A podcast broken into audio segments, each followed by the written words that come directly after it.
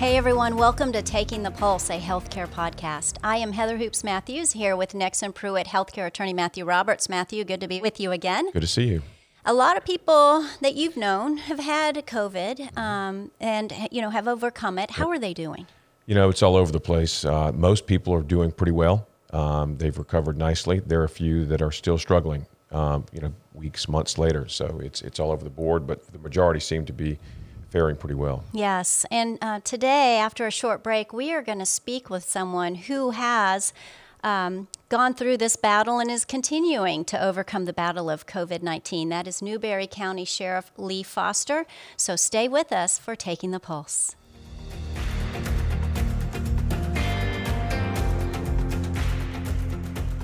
Welcome back, everyone. With us today on Taking the Pulse is Newberry County Sheriff Lee Foster. He has been serving as sheriff in Newberry County since 1989. Uh, lots of awards bestowed upon him over the course of the years, including South Carolina Sheriff of the Year, South Carolina Victim Advocates Association Humanitarian of the Year. Sheriff Foster, thank you so much for joining us today. We know um, that you have had COVID. Um, how are you feeling today? Well, compared to where I was uh, several weeks ago, I'm in good shape. But uh, but it's it's been a struggle, and it's been a battle, and it's it's a continued battle, uh, even today. Mm. Sheriff, thanks again for doing this with us, and we're glad you're doing better. But to the extent you can, can you walk us through your COVID experience when you first became aware that you were infected, how that happened, and then what happened after that? Well, we have taken it very seriously at our office and at my home uh, with, with a lot of the uh, preventative measures and strategies since uh, the end of February, 1st of March. Uh, hadn't had any problems. But on the uh, the Tuesday before New Year's, I had a COVID test, and the COVID test came back negative, and I felt fine all day. That was on the Tuesday. Uh, progressed through the week. On Thursday, I started exhibiting some cold like symptoms. So uh, that was uh, New Year's Eve uh, muddled through New Year's Eve, New Year's Day. Then I went to a uh, DHEC testing site uh, on the Monday, uh, correction, on, on uh, Sunday, and was tested at a DHEC testing site on the Sunday after New Year's and found out I was positive. My symptoms were relatively mild. I uh, quarantined at home, and uh, just moderate to mild flu like symptoms. Uh, I had completed my quarantine period and was actually going to go back to work the next day on limited duty, but going to still go back to work. But I woke up on that Monday, could not breathe, uh, weakness, uh, ended up having to call an ambulance. Uh, an extremely low uh, blood oxygen level. Was taken to the emergency room here in Newberry, and then I was hospitalized. Uh, it progressively got worse throughout the time, and then on that following Wednesday, I started suffering severe uh, to, uh, breathing issues, and was uh, in the COVID care unit here at Newberry County Memorial Hospital. And there were a lot of difficult decisions being made by medical teams as to which route of treatment that I was going to get. And uh, kind of progressively got worse. And then finally, uh, over about a three day span, uh, I, I, I, was stabilized. And, uh, but it was, it was touch and go from what they told me. That one of the doctors said that, uh, you know, the question might have been in doubt uh, a couple times there because of severe respiratory issues. I had pneumonia from the COVID, and I also had pneumonia uh, that was of the bacterial kind. Sheriff Foster, I mean, you you have been always a very active person you know, personally interviewed you a number of times in my previous career. Um, it's just so shocking to hear that you got so sick so fast, especially after your quarantine period. I, I suppose that was a complete shock to you and your family. Well, when, when I've been going at this business in law enforcement for in firefighter uh, for 45 years, wide open. Uh, that's the way I lived my life as a young person in high school and college. I was wide open, and I mean literally ran into a wall, and uh, I could not walk. I could not walk three feet. Wow. Uh, uh, and then the worst part was uh, how fast you deteriorate and can't do anything. And I will promise you one thing you need air. Mm. You, you got to breathe. No doubt. Yeah. Right. I think I and I, I learned about your story. I saw, um, you know, lots of people expressing prayers and support. And your wife Carol was so great to keep us all updated. And I, I, I how is she doing? How's you know your two kids? How are they doing? Our daughter, uh, who is in education, she seemed to have avoided it. I know that's a touchy topic, but that's the truth. and uh, our son, who is in uh, uh, retail type business, uh, he caught it from us, and my wife caught it, and we all had varying degrees. Actually, our son uh, had had it worse beginning. Uh, he had a more moderate case than either she or I. She had a very minor case, more like a sinus infection. But uh, they both started recovering, and I, I was recovering. But and I didn't leave the house. I never left the house. But then all of a sudden, all of a sudden it, it hit. And when it got me, it got me.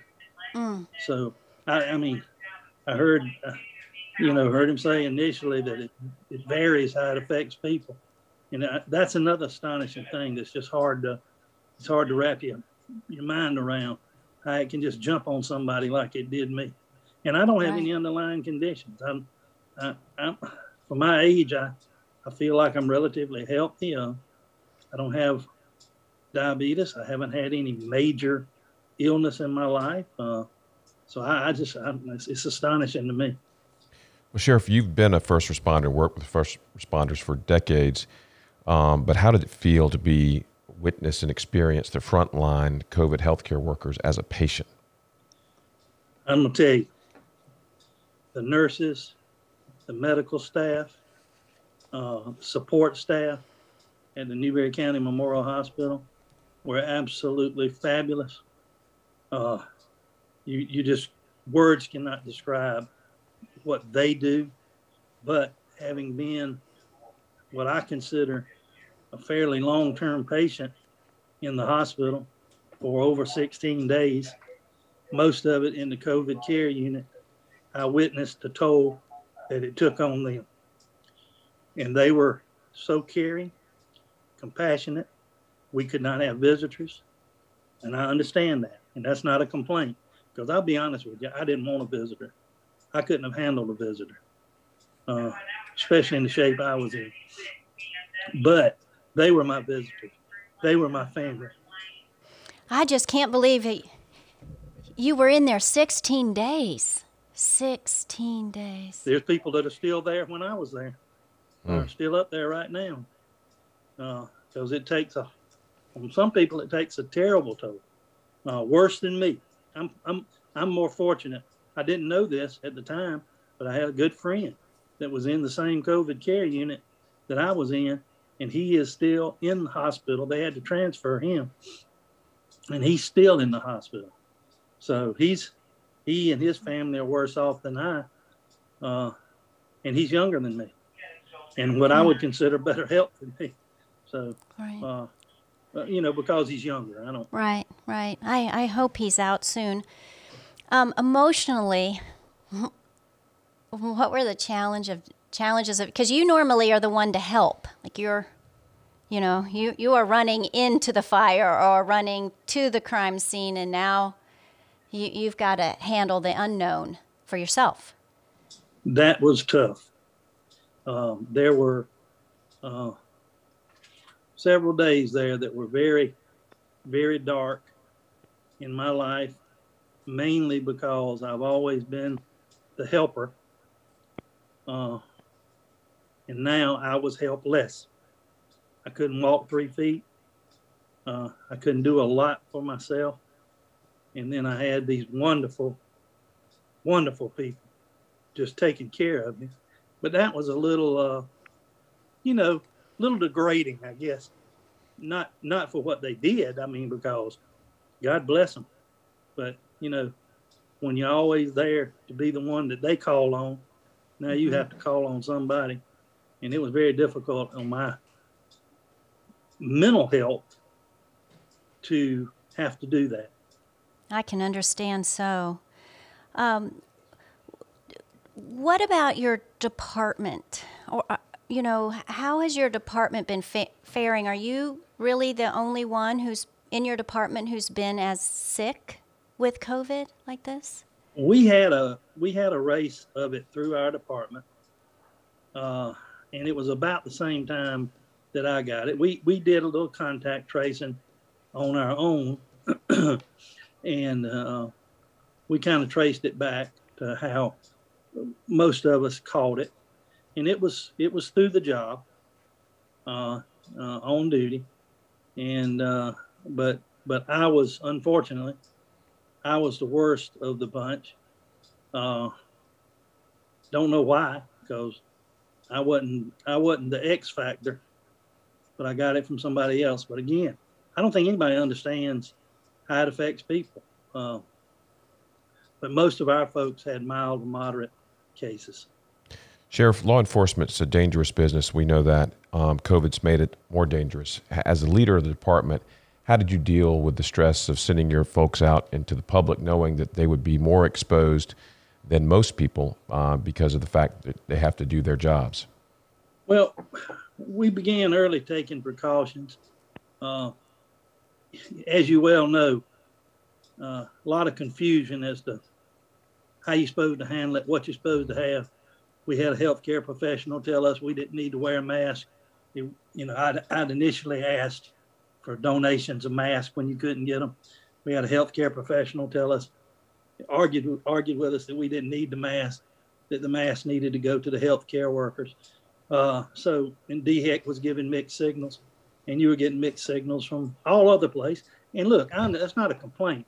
That's because nobody knew. I mean, you you that's right. You're, you're fighting an invisible enemy, and you just got to, to go with what you go with. But on front end, we took some precautions uh, to, to try to protect our folks, and we met with them, and we gave them the opportunities. If you got underlying health condition, let us know, and we'll reassign you, or you can work from home, or we'll do the best we can. Unfortunately, not a lot of law enforcement you can work from home. but your staff right. can. But we didn't have a single person, not one person in our staff refused to work. Wow. I'm not surprised by yeah, that. that you lead a, a, good group. You really do. What about the vaccine? Um, does that give you hope for you know better protection for your officer, your deputies and staff? Well, the vaccine, uh, it does, and and we've been through a little ordeal with the vaccine. If I can kind of maybe just explain that, and uh, I, I would like Please people do. to know that we we've been involved in this with the sheriff's office and our emergency management. Uh, we've taken it seriously, as I said. We're a small county, but we want to protect our citizens just like, you know, Richland, Lexington, Charleston, anywhere else. Our citizens, even though we live in a small, rural, poor county, they deserve to be protected. So we deserve the right to uh, be educated. So we on conference calls and we listening. And when they had the conference calls about the vaccines, I didn't really agree with the 1A, 1B. I thought law enforcement, fire service, EMS should be in the 1A. But when they explained it and said it needs to go to the more vulnerable population and the caregivers, uh, I agreed with that.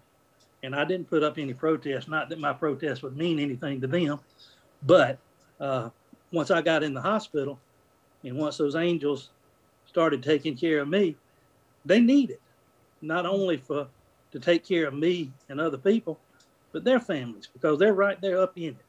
But uh, I began seeing news stories where lo- other law enforcement officers were getting vaccines uh, prominently on television. And I called DHEC and I was basically ignored. And then I was told that those are the rules. And I, I wanted to get my personnel and our uh, firefighters and EMTs vaccinated. And I was just told that's not in the rules. You're 1B, you have to wait your time. And then again, I'm, I'm a team player. I said, okay. Well, in between that time, I caught the virus. Excuse me. I caught the virus, and it uh, it about took me out. Now, was there enough time in there that that could have helped me, or could it reduce the results? I don't know, but I sure would have taken the vaccine if it was offered. Right, I can understand. Um, what are what's your hope for recovery? You know, you were hospitalized for a while, and I know you're home. But what what is your goal? Well, I'm working hard. It's not easy. The doctors and the nurses and the respiratory therapists, all of the medical team said that it is a uh, marathon. Hmm. It is not a sprint. And you're going to be on the roller coaster. There are going to be good days and there are going to be bad days. And uh, their portrayal of that has been true to form as the day I walked into the emergency room. So it's a slow process. My desire is to get back to where I was. My prayer is that I'll get back to where I was. I am progressing, as I said in in the opening. Uh, if you could have seen me several weeks ago, uh, and you see me today, I could not talk. I could not Mm. speak. I could not walk. So Wow. I'm I'm I'm walking right now. I'm about up to a half mile a day in increments. I can't walk a whole half mile, but I'm up to a half mile a day, and uh, I'm I'm on lower uh, oxygen. Hopefully, I will be off the supplemental oxygen in a week, maybe two. Hopefully, I can begin some build up and back into work in my office. I have worked from home and I've taken text messages, Facebook messages every day. Even when the question was in doubt, I was still in touch with people. So uh, I'm I didn't slip too much as far No. as that goes, but my hope No. is to get back to being able to live a full life as I did before. That is our hope for you too. Absolutely. Without question. Is there anything that um, you hope listeners remember from our conversation? And again, we're so grateful that you, you know, I know it exerts energy to do this, so we're thankful for your time today. But is there anything that you would like to make sure our listeners really take home from this? I, I would like to say this, and I mean it from the bottom of my heart. I am a person that believes in choice. It's your choice to, to get a vaccine. It's your choice to take precautions. Uh, but I can promise you this you do not want to be where I was. You do not want to go through what I went through or the people that were on that COVID care unit with me. You don't want that. And if you're concerned about your arm being sore or getting a little rash or having a slight temperature uh, because you took a vaccine, think twice about that, please, because that goes away. This hasn't gone away very fast. Uh, I had a deputy came by and he said that he had aches and chills for uh, about eight hours after he took the vaccine and and he said it was awful. And then I said, "Haven't you seen me?" And then he kind of changed his perspective a little bit. So, uh, it's your choice. I'm not telling you go get it. You have to go get it, but I would rather take my chances with a vaccine than what I went through. You do not want that, and you do not want a family member to go through that. Because I was almost 17 days in a hospital without a visitor from a family member, a preacher, but I got visits from the from the nurses and the doctors, and they were beautiful. I'm sure they were, and um, thank you. You know, to for those of your caregivers that might listen to this, thank you to them for all that they did for you.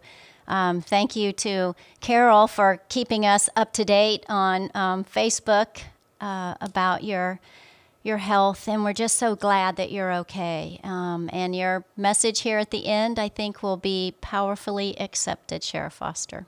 We're grateful. I wanted to make sure when I couldn't adequately convey what was going on, I wanted Carol to let people know.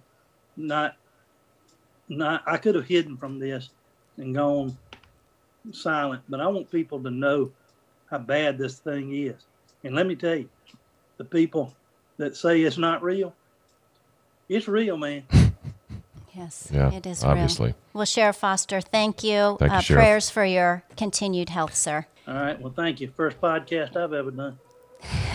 May it not be your last. You did great. You did great. I hope I handle it better than I handle COVID. you, of course. Matthew, that's sobering. Yeah. Yeah, what a powerful message. What a powerful story. Yes. And, and it's the kind of story we need to hear, Yes. particularly when we're thinking about folks questioning, do I take the vaccine or Right, not? right. So it's a very powerful message. I'm so thankful that he shared it with us today. And for those of you who listened, I hope that you will share it um, and encourage others to listen to it. And join us next time on Taking the Pulse, a healthcare podcast.